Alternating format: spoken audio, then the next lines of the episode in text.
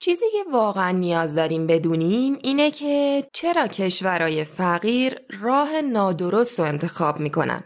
انتخاب نادرست عمدتا ناشی از قفلت یا فرهنگ نیست. کشورهای توحیدست فقیرن چون حاکمان این کشورها تصمیماتی می‌گیرن که ایجاد فقر می‌کنه. اونا اشتباها یا از روی جهل راه نادرست رو در پیش نگرفتن بلکه آمدانه به این راه میرن. مشکل سیاستمدارا معمولا کمبود علم و دانش نیست. مشکل دوراهی حفظ قدرت سیاسی از طریق قربانی کردن منافع عمومی یا تأمین منافع عمومی و از دست دادن تدریجی قدرت سیاسیه. در واقع این دوراهی سیاستمداره که سرنوشت یک کشور رو تعیین می‌کنه. چون قدرت اقتصادی به تدریج به حوزه های دیگه هم سرایت می‌کنه و قدرت سیاسی اونو به خطر میندازه. سیاستمدار می‌دونه که کارایی بیشتر به معنی رفاه بیشتر مردم و حتی مالیات بیشتره. اما این کارایی مقدمات و نتایج سیاسی داره که واسه سیاستمدار ممکنه پرهزینه باشه. سیاستمداران سر این دوراهی عموماً ترجیح میدن که اقتصاد و سیاست رو به گروه نسبتاً کوچیکی واگذار کنن و این گروه حافظ منافع سیاسی اونا باشن. این مسیر همون اندک سالاری یا اولیگارشیه و ارزش این کتاب آموختن دانش مبارزه با اولیگارشیه. سلام دوستان عزیزم من شیمام شما به فصل سوم پادکست یه فنجون کتاب گوش می‌کنید تو قسمت چهارم گزیده ای از کتاب چرا ملت ها شکست می‌خورند نوشته دارون عجم اغلو رو می‌خونم. تیکایی از این کتاب رو بشنویم. هرچه شکوفایی اقتصادی به بار میشینه اولیگارشی کاسه کوزش رو جمع می‌کنه و هر جا اقتصاد زمین می‌خوره اولیگارشی حاکمه. این نتیجه تحقیقاتیه که سالها رو کشورهای فقیر انجام شده تا بفهمن چی میشه که بعضی کشورها مستقل از همه فاکتورهای جغرافیایی فقیر میشن. تجربه کشورهای مختلف از اروپای شرقی و شوروی سابق گرفته تا آفریقا و آمریکای لاتین مسجل کرده که نمیشه در حکومتهای اندک سالار با سرمایه گذاری های دولتی، حمایت از صنایع داخلی، خصوصی سازی، آزاد کردن قیمت ها، تجارت آزاد و اینجور چیزا گامی به سمت بهبود عملکرد اقتصادی برداشت.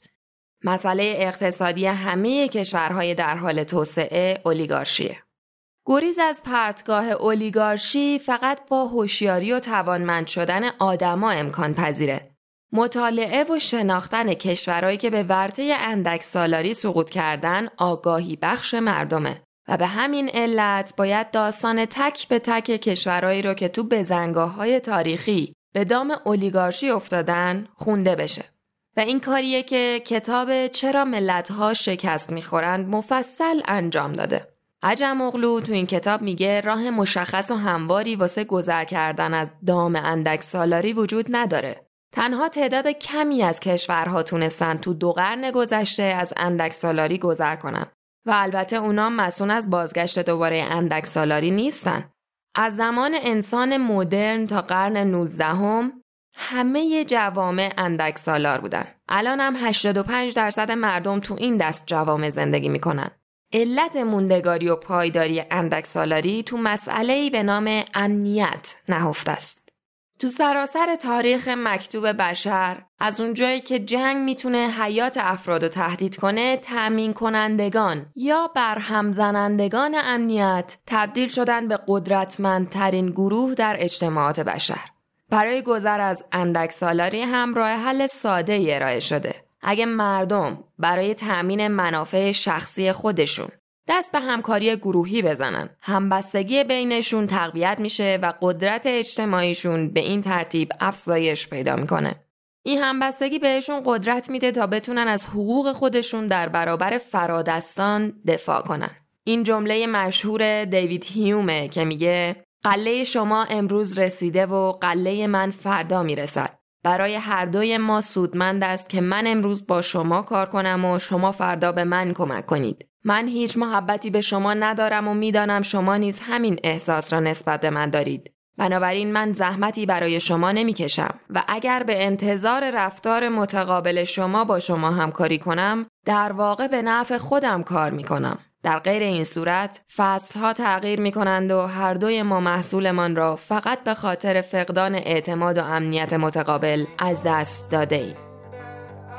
اگه از این کتاب خوشتون اومده زیر این قسمت پادکست نظر بذارید و بخشی از پویش بخون بده بعدی بشین اینجوری ما کتاب چرا ملت ها شکست می‌خورند رو به قید قرعه براتون هدیه میفرستیم و شما می‌خونید و لطف می‌کنین میدین یه نفر دیگه که فکر می‌کنید احتمالا از این کتاب خوشش میاد. دیکایی که گوش کردین از کتاب چرا ملت ها شکست می‌خورند نوشته دارون عجم اغلو بود. امیدوارم از خوندن این کتاب لذت ببرید. تو قسمت بعدی پادکست یه فنجون کتاب میریم سراغ کتاب آنا کارنینا نوشته لئو تولستوی. فرد ساعت 6 منتظرتونم. It's